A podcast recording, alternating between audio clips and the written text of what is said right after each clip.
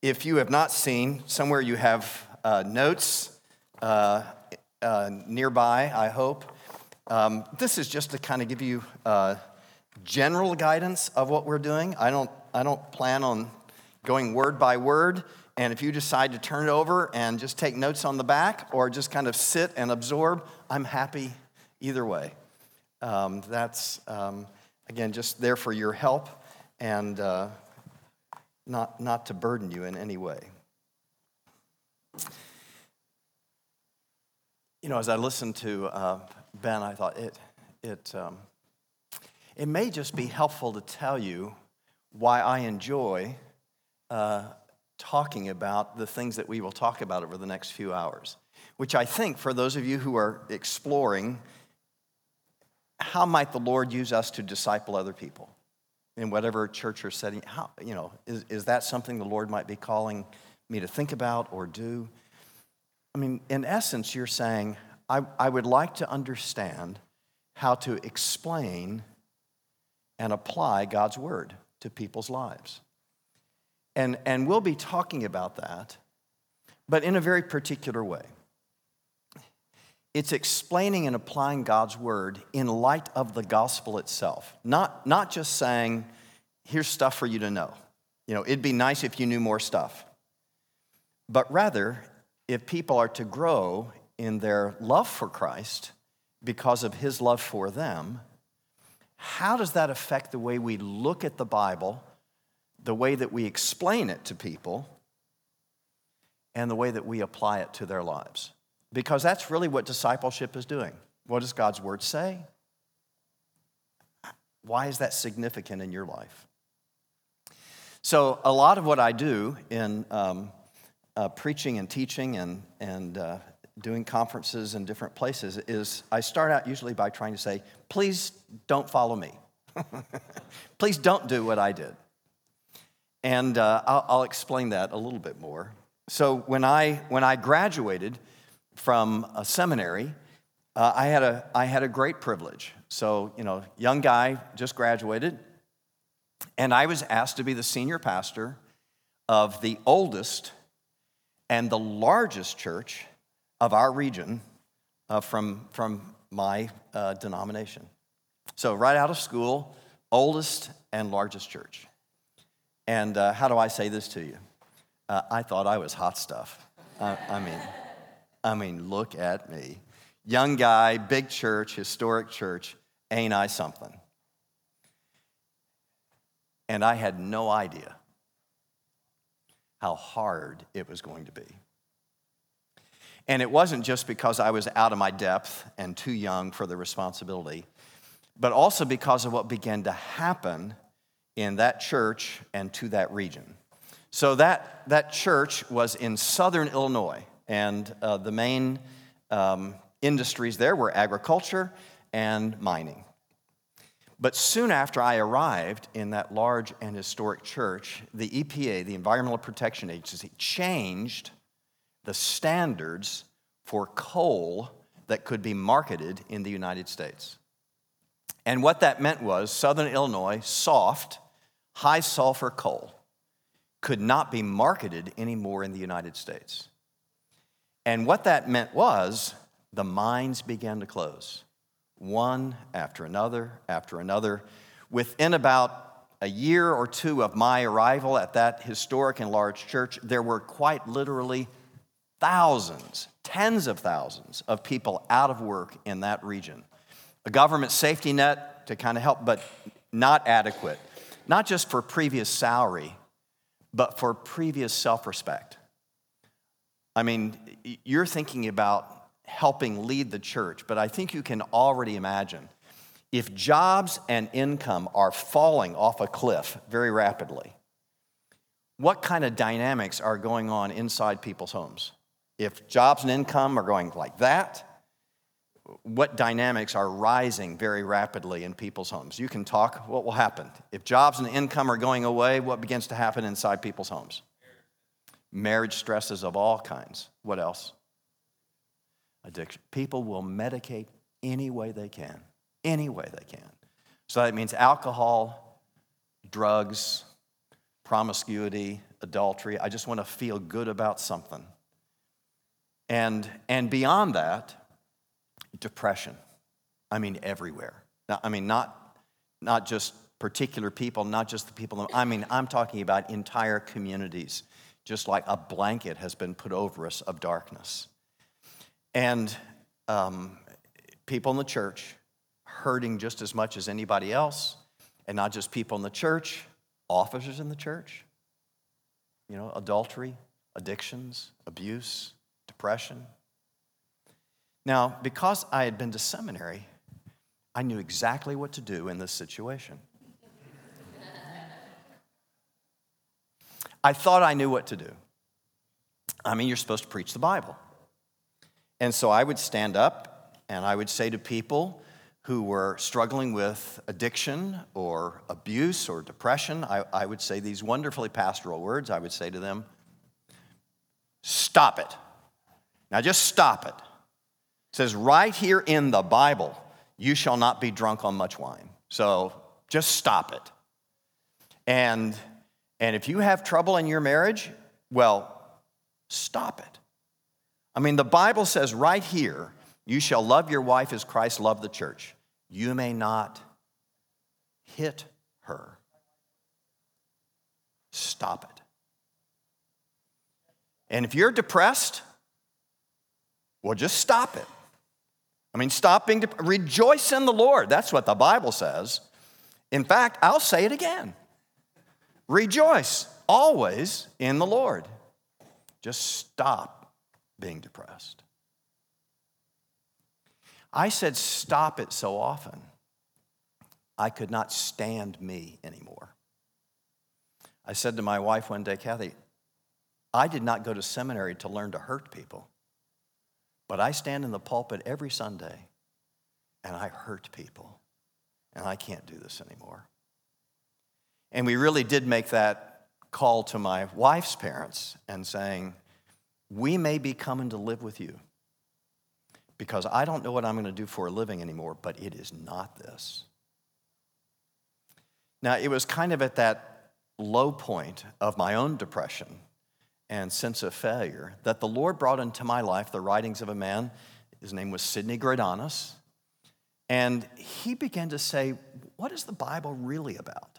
I mean, yeah, I know there's all those, you know, moral stories about good people and all that, but what's the Bible really about? And he began to look at, curiously, a controversy in the Dutch church a century earlier. Now you think, how is this going to be helpful? we're struggling with depression and addiction and abuse, and we're going to look at controversies in the Dutch. But here's what he said the controversy was how do you preach the heroes of the Bible?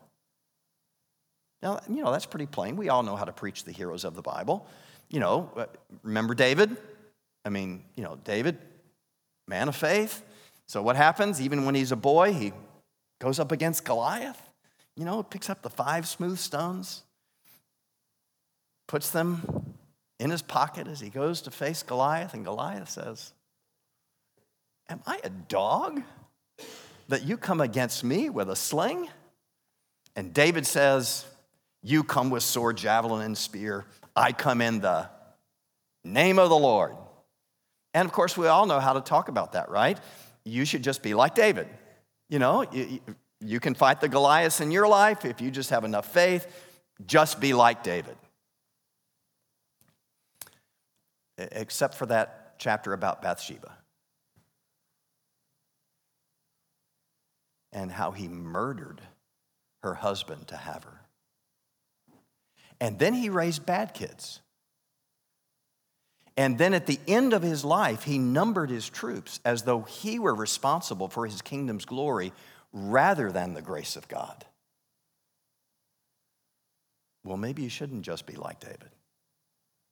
What Sidney Greidanus did was he kind of very methodically went through all the heroes of the Bible, not just telling kind of the sanitized Sunday school version, but the whole truth and nothing but the truth. He went through the heroes of the Bible and he came to one very simple conclusion there's only one hero, and everybody else needs him. And if we don't understand that, we will get the stories wrong. We will begin to tell people, you just, you just need to be good. You just need to be as good as so and so. And yet, that has never been the Bible's purpose to just tell people the answer to your problem is you just need to be good, or at least better than those people over there. That is not the story that is unfolding. If you will, what is the actual story that is unfolding if the Bible is not just telling hero stories of people that we're supposed to be like? Yet you know when you think of kind of the big picture in the Bible. I mean, what is the, the large, large story that is unfolding? So, you might just want to put this in your notes or on a separate piece of paper because I'll refer to it a number of times. But what's, what's the larger story of the Bible? Not just the individual stories of David and Gideon and all those. I mean, what's the big story that's unfolding? It's this you know that first God created all things. And when He did, He made them all good. Did they stay good? No. Very quickly, there was a fall in which everything went bad. Now, we know the other end of the story, right? We sometimes refer to that as the consummation of all things. When ultimately what God will do, the book of Revelation of the new heavens and the new earth and all that, is ultimately God will make everything perfect. Which, by the way, is even better than good. I mean, that's, that's the future. But what happens in the meantime? What's happening from everything goes bad to everything is made perfect? Well, that's the period of redemption. God is redeeming everything. And He told us that He was going to do that and how He would do it from the very beginning. Right after everything went bad, do you remember that there's this strange conversation, really declaration from God, as God speaks to Satan, having tempted Adam and Eve. And in Genesis, I'm going to make this smaller so you can see it. In Genesis 3:15, Genesis 3:15, there is what Bible scholars call the first gospel. The first prophecy in all the Bible.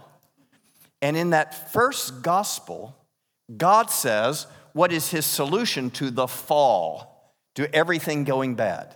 He speaks to Satan and he says, I'm going to put enmity, that is, antagonism, between you and the woman, between your seed and her seed. And here's what's going to happen you're going to strike his heel, Satan, but what's he going to do? Crush your head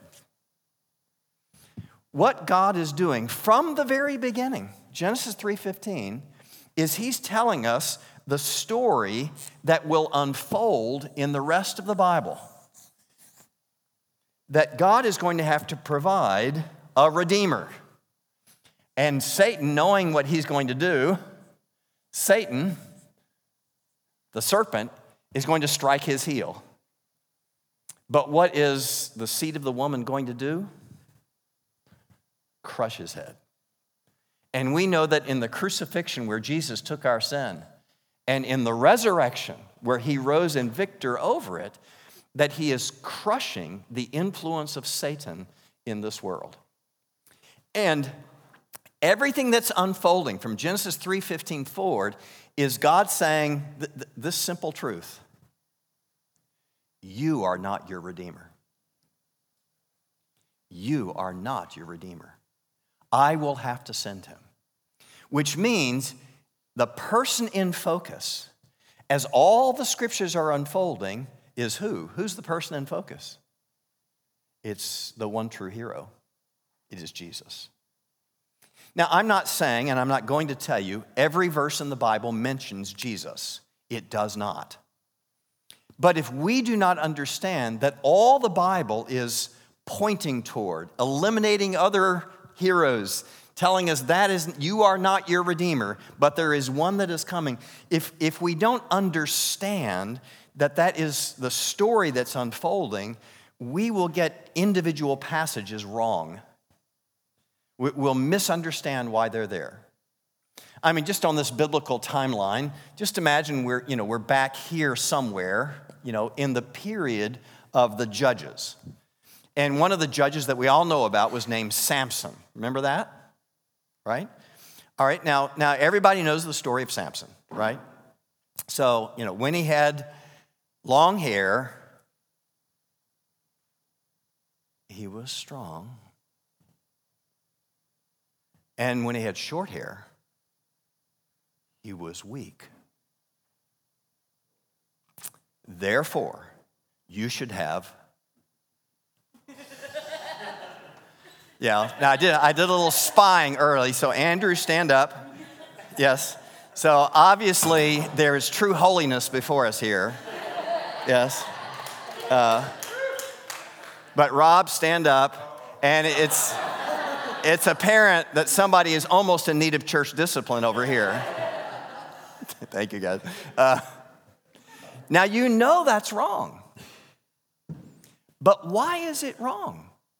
I mean, the Bible's supposed to give us examples, and here are examples. Samson was an example, you know, and, and we just know you're supposed to be like the people in the Bible and, and do what they did and not do what they weren't supposed to do. And, and, and that's, that's, but that gets the story all wrong.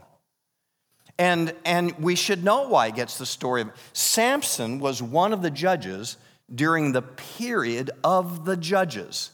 Now, those of you who have some Bible background, you, you remember now, during the time of the judges, there's a verse that says, everybody did what was right in their own eye. Everybody did what was right in their own eye. How'd that work out for them? Not so good. That, that does not work. And you know what? It does not matter how clever you are if you can untwist riddles the way that Samson could. And it does not matter how strong you are. Even if you are as strong as Samson, you are not your Redeemer. Without the provision of God, no matter how smart, how clever, how strong, how mighty you are, you are not your Redeemer. And that message is what's unfolding as God is saying, there has to be another. And the scriptures are pointing that way. And if we will tell the whole truth, not just the Sunday school version that, that, that, that lets little children smile and try to be like somebody in the Bible, if we'll tell the whole truth, we will recognize that nobody is being focused upon as the answer to the human condition other than Christ himself. So if you look at your note here, that's here, Bible's theme, and we don't usually think of it that way, is Genesis 3.15. I know we tend to think it's John 3.16, and that's okay. but, but really the Bible is setting the agenda for everything that follows right here in hey, you're, you're in Bible school right now. Do you know this is called? It's called the Proto Evangelium, the first gospel right? The first gospel is right there as God is promising a redeemer for those who will not have a redeemer. And, and we don't have to guess that that is the story that unfolds. If you go on the other side of the cross, just, just a few days, there's that wonderful story about Jesus on the road to Emmaus. Do you remember that? Luke 24?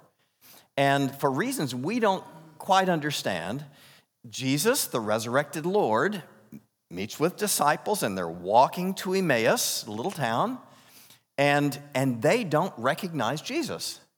But Luke tells us about the conversation. And here's what Luke tells us he says that Jesus, look at this, beginning with Moses and all the prophets, revealed what was said in all the scriptures, the things concerning himself. Now, again, I don't think Jesus is saying every verse mentions me. You know, you and I have heard preaching like that, right? You know, you know the ark was made of wood.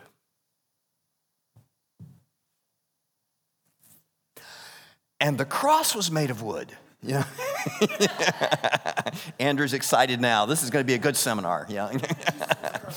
and, and, and, and, oh, and by the way, it wasn't just wood, it was gopher wood. And gophers live in the ground.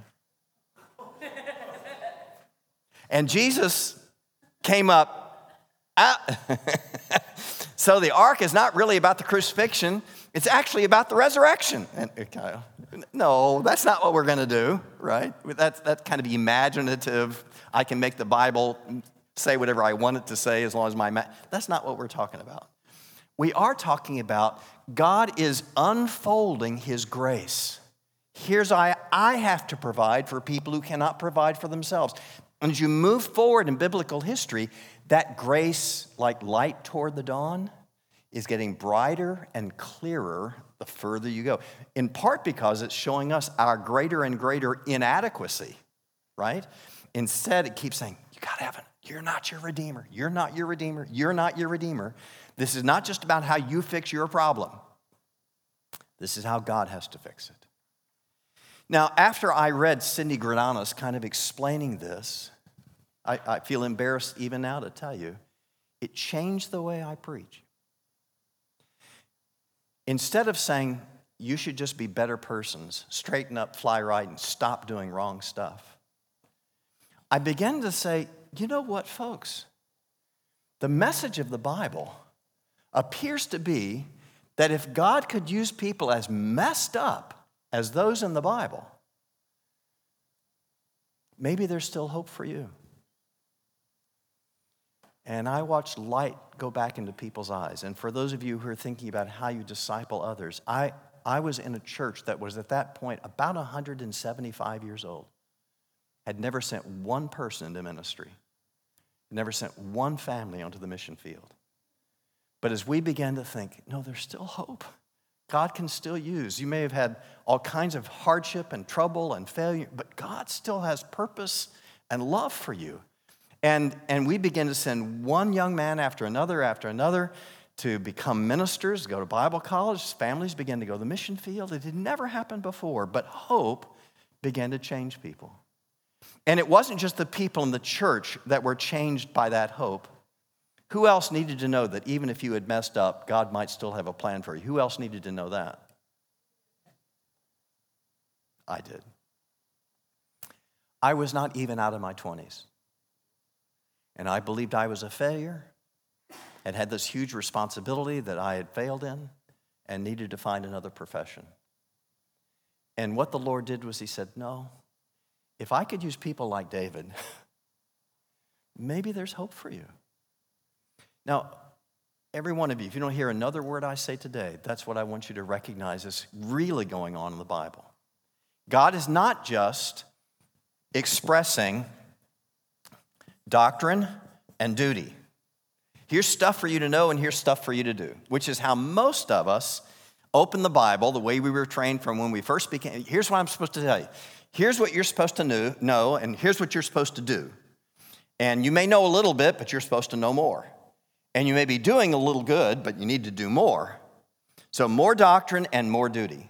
But listen to me if my entire lesson, whether it's a sermon, a counseling session, a, a Sunday school class, a small group Bible study, if my entire message is you need to know more and do better, you need to improve your competence and you need to improve your performance, who is your Redeemer? You are. You just, you just need to do better and know more. There is something else. Who is the person in focus? It is Jesus my teaching is still going to say there's stuff you need to know about God and there's stuff for you to do, but it is in response to what God has done in Christ. Because otherwise, people think, well, you know, I need to know that stuff or do that stuff in order for God to love me. What was the message of Scripture? Even when people had fallen and before they had done anything, what did God say? I love you. I'm preparing a way, I'm preparing an answer. God is providing for people who cannot provide for themselves. That's the message. God is providing for people, and it's kind of the core message underneath it all, which means, in your notes there, if you want to take the notes, not only is God the hero of every text, God's the ultimate hero, not Samson, not Gideon. God is the ultimate hero.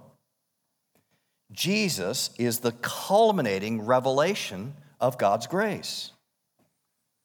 Tim Keller, some of you like reading or thinking about, Tim Keller says that there, there's always a subtext to the text of Scripture, always a subtext. And he says the subtext is God is coming to the rescue. God is coming to the rescue. And the reason that becomes important is when you begin to study the heroes without that perspective, you will be hugely disappointed. You know, you remember the story of Gideon?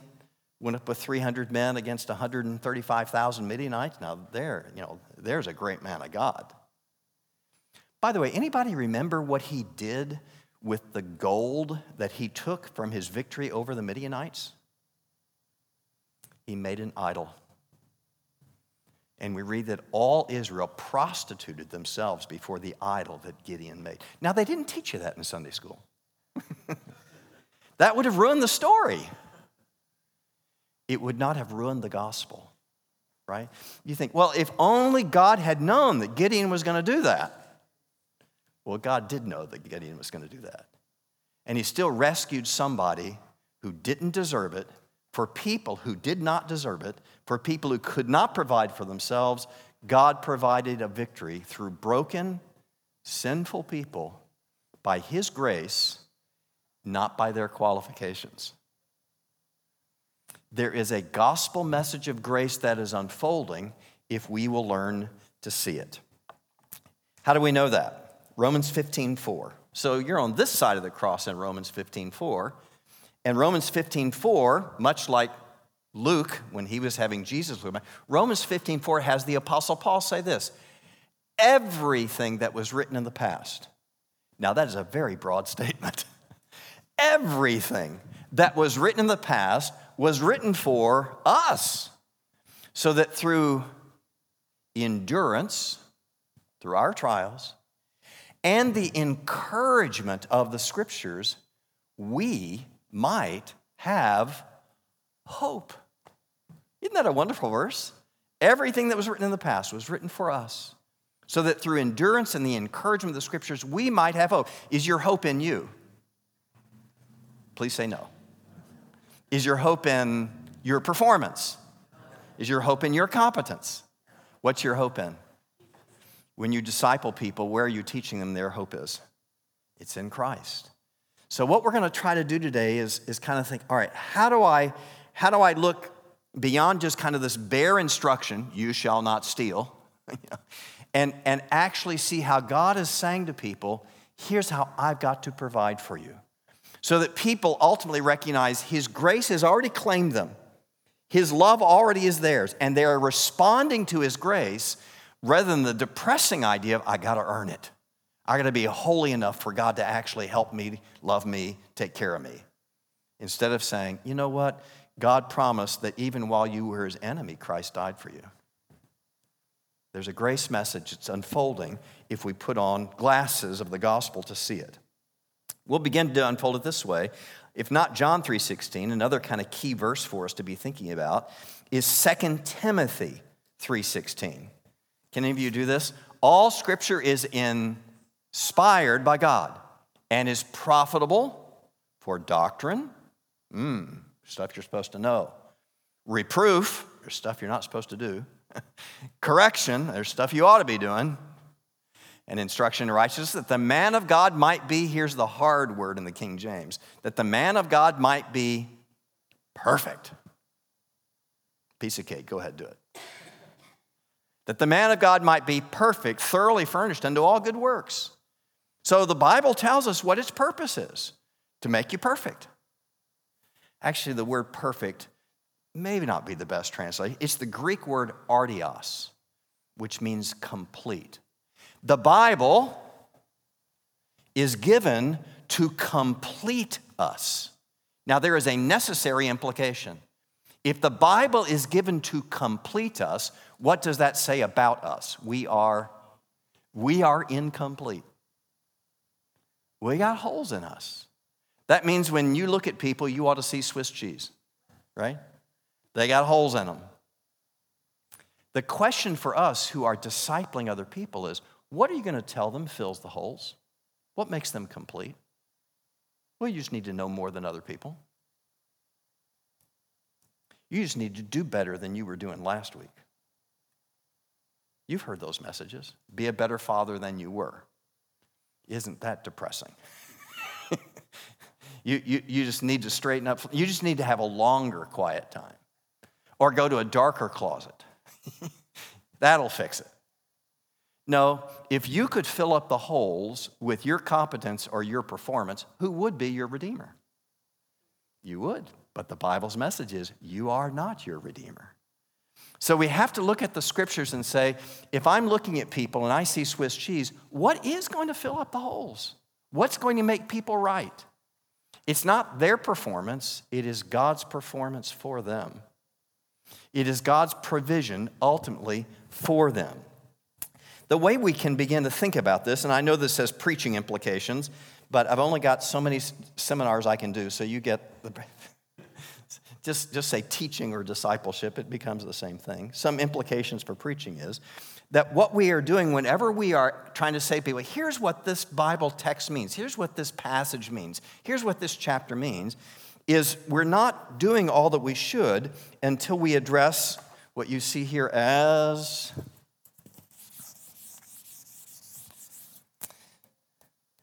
the fallen condition focus. Right? From here forward, after the fall, everything until the consummation is in a fallen world. Which means the Bible is addressing things, talking about things, it's saying, we're dealing with people who think if they're strong enough or clever enough, that's going to be their hope, their solution, their answer. Or uh, uh, we're, we're going to think if, if we just get out of this flood, then everything's going to go fine. Uh, did it work that way?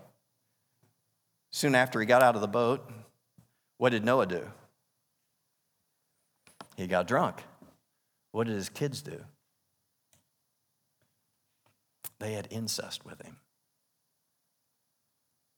If only God had known that was going to happen, he might have. God did know. What is the message? You are not your Redeemer. You are not the solution. For people like us and worse, God had grace that was necessary to save his people. So when we look at the scriptures, we are saying not only what we're tempted to do, what's here? What are you supposed to do? That's what we always do, right? Duty and doctrine. What's this? What are you supposed to know? What are you supposed to do? If, if that's not the message, if that's not what's going to fill up the hole, you just doing better, then, then what is the message? We are learning this fallen condition of the mutual human condition we share with either the author or the audience or the character of the text that requires the grace of God.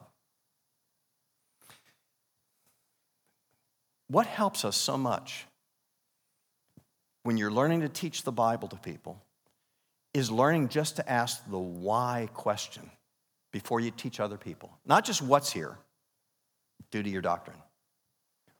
Why is it here? Why is this here? Why did the Holy Spirit tell us about strong, clever people not being able to rescue others or themselves? Why did God tell us that? Anybody you know ever depend upon their own wisdom, strength, income? Yeah, those are us. we are those people. If we begin to look at any passage of Scripture, and, I, and, and, we're not just thinking, all right, what am I supposed to teach people to do, which is our instinct, right? What am I supposed to tell people to do? And instead we say, why is this here?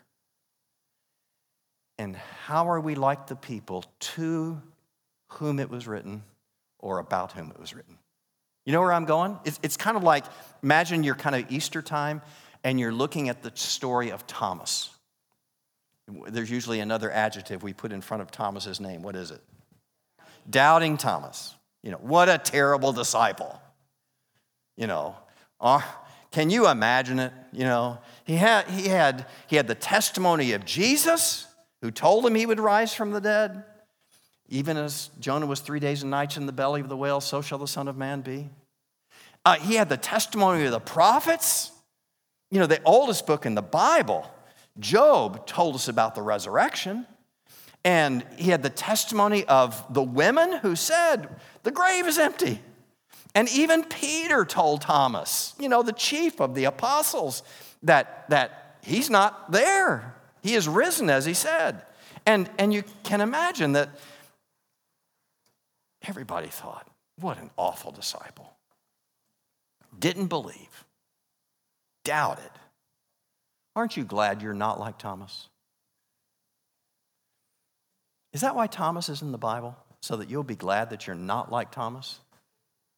Why is Thomas in the Bible? Because we are all Thomas, right? No, I, I don't doubt the rest. Really? You know, it's so easy at Easter time and when life is just rolling along fine to, to just kind of believe Jesus rose from the dead and, and he conquered Satan on our behalf and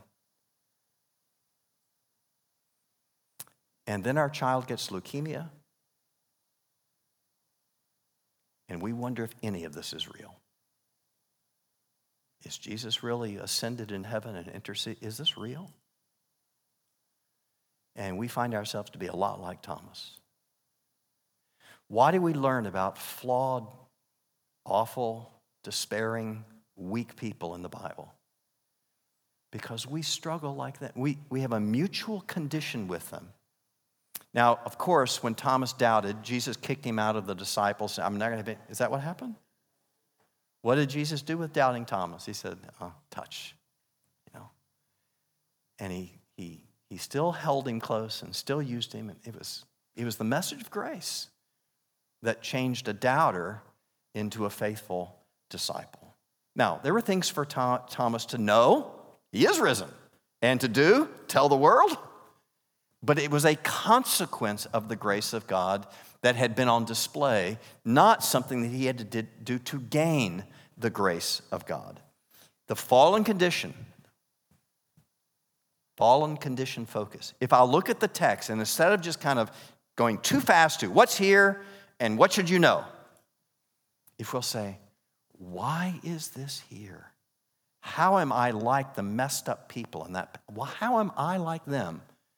And then you help God's people see that that is transformative of the way not only you can explain the scriptures, but what people expect to hear from the scriptures, right? They expect you to be burdening them. Here's more for you to do, here's more for you to know. What if you were lifting the burden? You know what would happen? They would have some joy. And we know something from the book of Nehemiah the joy of the Lord is our strength they would actually have the strength to do what we want them to do if we're explaining the Bible in such a way that say, you know, the people who struggle like I'm struggling, God still loved them, had a plan for them, had hope for them, and that's what we're beginning to teach them. Now, I hope that sounds a little pleasant, but it means a lot of the messages that are familiar to us suddenly become, if you will, out of bounds or at least inadequate for messages that really understand the big story of the Bible. So, on your notes, after that FCF uh, note, it says here all scripture is redemptive revelation. All scripture is saying, here's what God must do to solve the human problem. It may be depending on your own strength, it may be despair, it, it, it may be wrong interpretations of God, it may be idolatry. There's something wrong that God has to fix. And we're looking for what is the wrong thing? Why was this written? Not just what it says, why was it written to help people understand why it's significant to them? And as a consequence, there are certain messages that get out of bounds for us. You've heard of the, of the killer bees. There are things what I call the deadly bees. These are messages that sound very spiritual, and they actually are spiritually deadly. And you'll see when I write, they're, they're very common messages in Bible believing evangelical churches. And they're actually damaging faith rather than helping it.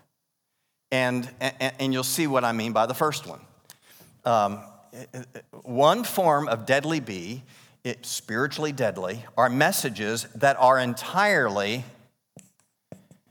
be like. We look at some biblical figure and we say to the people that we are discipling in our small group, those were really swell people in the Bible. You should just be like that person. Now, my profession is preaching, and I know in the history of preaching, this, this actually has a name. This is called biographical preaching. You take a biography of somebody in the Bible and you tell people, be like that person. Now, you already are aware that you, you have to be a little careful when you approach the life of David, when you say, be like David.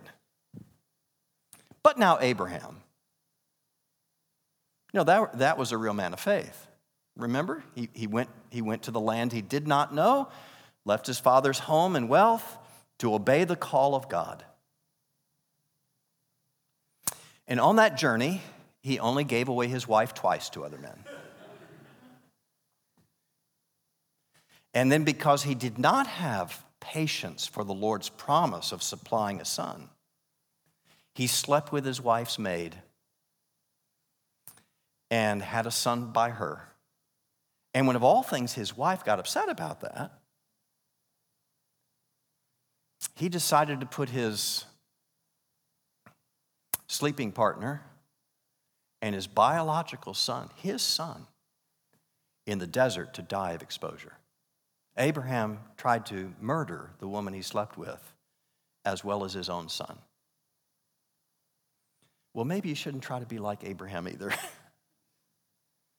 if you'll tell the whole story, you'll learn you, you have to clean things up to ever tell people to be like someone in the Bible. You have to tell the, not the whole truth. And that's not what the Bible was doing. Now, surely there are good things in the lives of God's people in the Bible. Yes, surely there are good things, but never sufficiently good to earn or maintain the grace of God. Never sufficient. God must provide for people who cannot provide for themselves. And if we'll tell the whole story, that's what we're beginning to see. You know, when people told about the exploits of David, don't you think the people of Israel knew what David was going to do later? They knew where the story was going. And, and, and if we don't tell the whole story, we're not saying why it's really. Somebody can do really good stuff at one stage of their life and then really mess up. But even when they really mess up, God said to David, I will not abandon you. I will not be faithless. You've been faithless to me. I will not be faithless to you. That, that message is God is maintaining. Now, I will grant you, I will grant you, there are a few people in the Bible that, that, that we don't have a lot of information of the bad stuff that they did. You know, if some of you may, again, great Bible scholars in the room, may remember, you know, in the book of Genesis, we are told about Enoch. Remember the name Enoch? And we have this wonderful truth about Enoch. Enoch walked with God and he was no more. He, he walked with God, great. And then he just disappeared. And you know, you can't get much dirt in there. I mean, it's just, it's just all it says. He walked with God and he was no more. And Caleb, I don't know that we have many bad things to say about, or Jonathan. Two things. Recognize number one, these are exceptions and there's very little said about them. If, if almost anybody whose life is explained in detail has terrible human flaws. Why? Because they're human. because they're, they're fallen creatures in a fallen condition. If you tell the whole story, you'll find out that they are fallen creatures and they need a redeemer because they are not their redeemer. And even if you say, you know, Jonathan was really good and Caleb, uh, you know, that, that's all the information we have on them. But if you think theologically for a moment, if these were really, really great people, who enabled that? Well, that was the Holy Spirit and the grace of God, too. And my guess is if you knew all the story of all the days of their lives, you would find out why they needed that grace. There's more message here if we don't get stuck in be like. Recognize, now I'll say it to you, does the Apostle Paul ever use this message? Does the Apostle Paul ever say, Be like me, follow my example? Does the Apostle Paul ever say that? Rob is nodding. Yeah. At least five times. Now finish the verse. Follow my example as I follow Christ. There is a redemptive context. That's all we're saying. Not eliminate the facts, tell all the facts, but that means put them in their context, right? We, we, you know, those of us who talk about teaching the Bible say a text without a context is a what? A pretext. You know, uh, context is king. Put things in their context, or you can make the Bible say anything you want. Remind people, but the context is always God has to provide for people who cannot provide for themselves. That's the redemptive context. And so, if I'm going to tell people, be like someone, here's what I'm remembering. And I'll probably say this about 20 times before we're done. These messages, be like messages, are not wrong in themselves. They are wrong by themselves. If that's all you say, you know, eh, eh, David was a good guy, you'd be a good guy too. That's not the whole truth, right? Now, in itself, it's not wrong to say, isn't it great to be courageous in what God will provide and go up against giants? Sure, that's a great thing to say. But recognize that was not the whole story. Be like messages are not wrong in themselves. Clearly, the Bible characters are in the Bible to teach us aspects of good behavior, you know, in the good things they do. They're also there necessarily to teach us that is not sufficient to be right with God. If you want to scare Christians, scare people in the church, quote Luke 17 10 to them. So this is Jesus talking. Jesus says, When you have done everything that you should do, you are still an unworthy servant. Wait, wait, wait. I did everything I should do. Yes, but what you do is not what gets you into the kingdom. It is faith in what Christ has done. So if all I'm telling people, you should do, you should do, you should do, you should do, I'm just getting them in deeper water, right? Because I understand that Jesus said, when you have done all that you should do, because our best works are only what to God? Isaiah 64 6. Our best works are only filthy rags. God, I got some filthy rags for you today. Oh, not enough. Okay, well, how about some more filthy rags? Not enough. Well, how about some more filthy rags? God is not satisfied by our human, flawed works. He is providing grace for those who cannot provide for themselves, who put their faith in His provision. There is a redemptive context. And that means another form of deadly bee is also necessary but inadequate. Okay? I can't move this, so I would get it out of your way. But the next form of deadly bee are messages that are entirely be good. Now, how could that be wrong? Be good. I mean, isn't that what discipleship small group leaders supposed to say? Be good. I mean, you certainly don't want to preach the opposite. Be bad. I mean, what, what's wrong with that? It's not wrong in itself, it's wrong by itself. Uh, R.J. Rushdoony, some of you may know that name, his, his famous book was The Messianic Character of American Education, right? There are people who just thought if you just educate people well enough, that'll fix all the problems in the world. So he talks about the messianic character of American education. Think, yeah, those terrible people who believe that. But you know, that can kind of creep into the church that, that you are the solution to your problems by education or by goodness. In, the, in an appendix to that book, Rushdoony actually has a, um, a section in this is this is a strange title.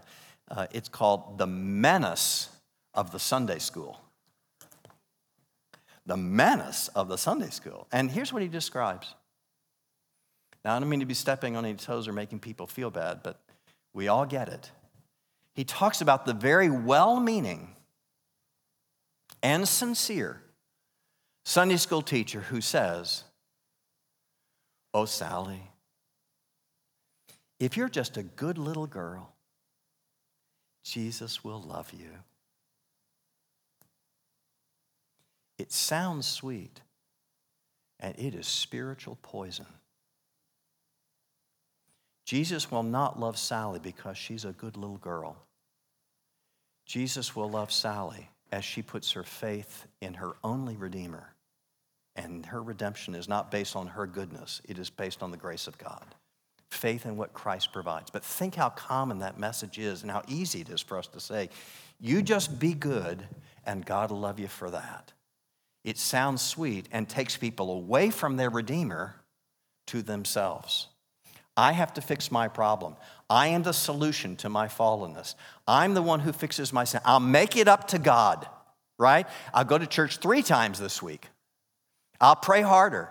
I'll read through the whole Bible, and that'll make it up to Actually, it won't. You're trusting in your doctrine or duty rather than in a Redeemer.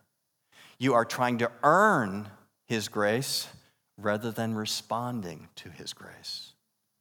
Messages that are entirely be good only have two possible human responses. Can you imagine? If your entire message is be good, if that, you know, that, that's our, our Sunday school lesson this week is be good. Actually, the Bible doesn't just say be good. There is another standard that is required. God says, Be holy, perfect, because I am holy. That's the real standard. Be ye holy. What's wrong with that message? If your entire message is just be good or even heavier, be holy. There's only two possible human responses to that message, only two possible, each of which is deadly spiritually. You be holy. Now, one response is the response of the rich young ruler. Do you remember that? You know, Jesus walking down the road one day, and the rich young ruler drives up in his Lexus, and, you know, he, he, he, he, he asks Jesus a question. Now, listen, it's got a landmine in it. Good teacher, what must I do to inherit eternal life? Now, uh, uh, the question is a little mixed up from the beginning, right? I mean, you don't do anything to inherit. You inherit as a result of what somebody else has done. But the ruler doesn't quite get that. So he says, Good teacher, what must I do to inherit eternal life?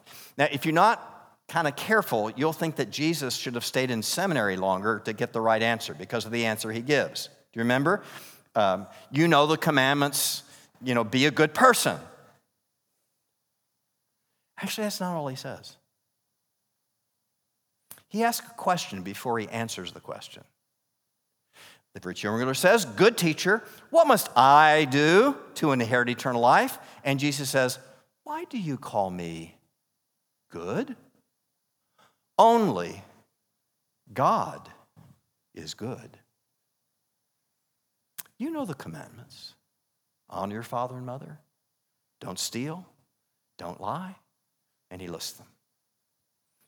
And what does the rich young ruler immediately say after the list of the commandments? What does he say? All these I have kept since I was a boy. Now listen, Jesus had just said, only God is good. And what does the rich young ruler say about himself three seconds later? Me too! In which case, he gives himself the status of God, which any Jew would know is breaking the very first commandment. He had already broken, just by saying it, he broke the first commandment. Listen, if all you say to people is just be good, in American culture, they, they kind of know, well, I'm not perfect. But what now, now follows? But, I'm not perfect, but I'm better than those people over there. And so it forces the religion of comparison and competition, right? I'm better than I was or better than they are. So God's going to recognize me as sufficient. And what did he say? When you have done all that you should do, you are an unworthy servant. When you have met every requirement, it's only more filthy rags to God. Our humanity, we sinful, fallen creatures, touches everything we do and therefore pollutes everything we do. The consequence is a message that is entirely be good has one possible response, which is pride, right? All these, I've, I've gotten good enough, at least better than those people. That's one response. But, folks, what is the other more likely response? If I just tell people, actually, the requirement is you should be holy. Now, one response is, got all the boxes checked, I'm just fine.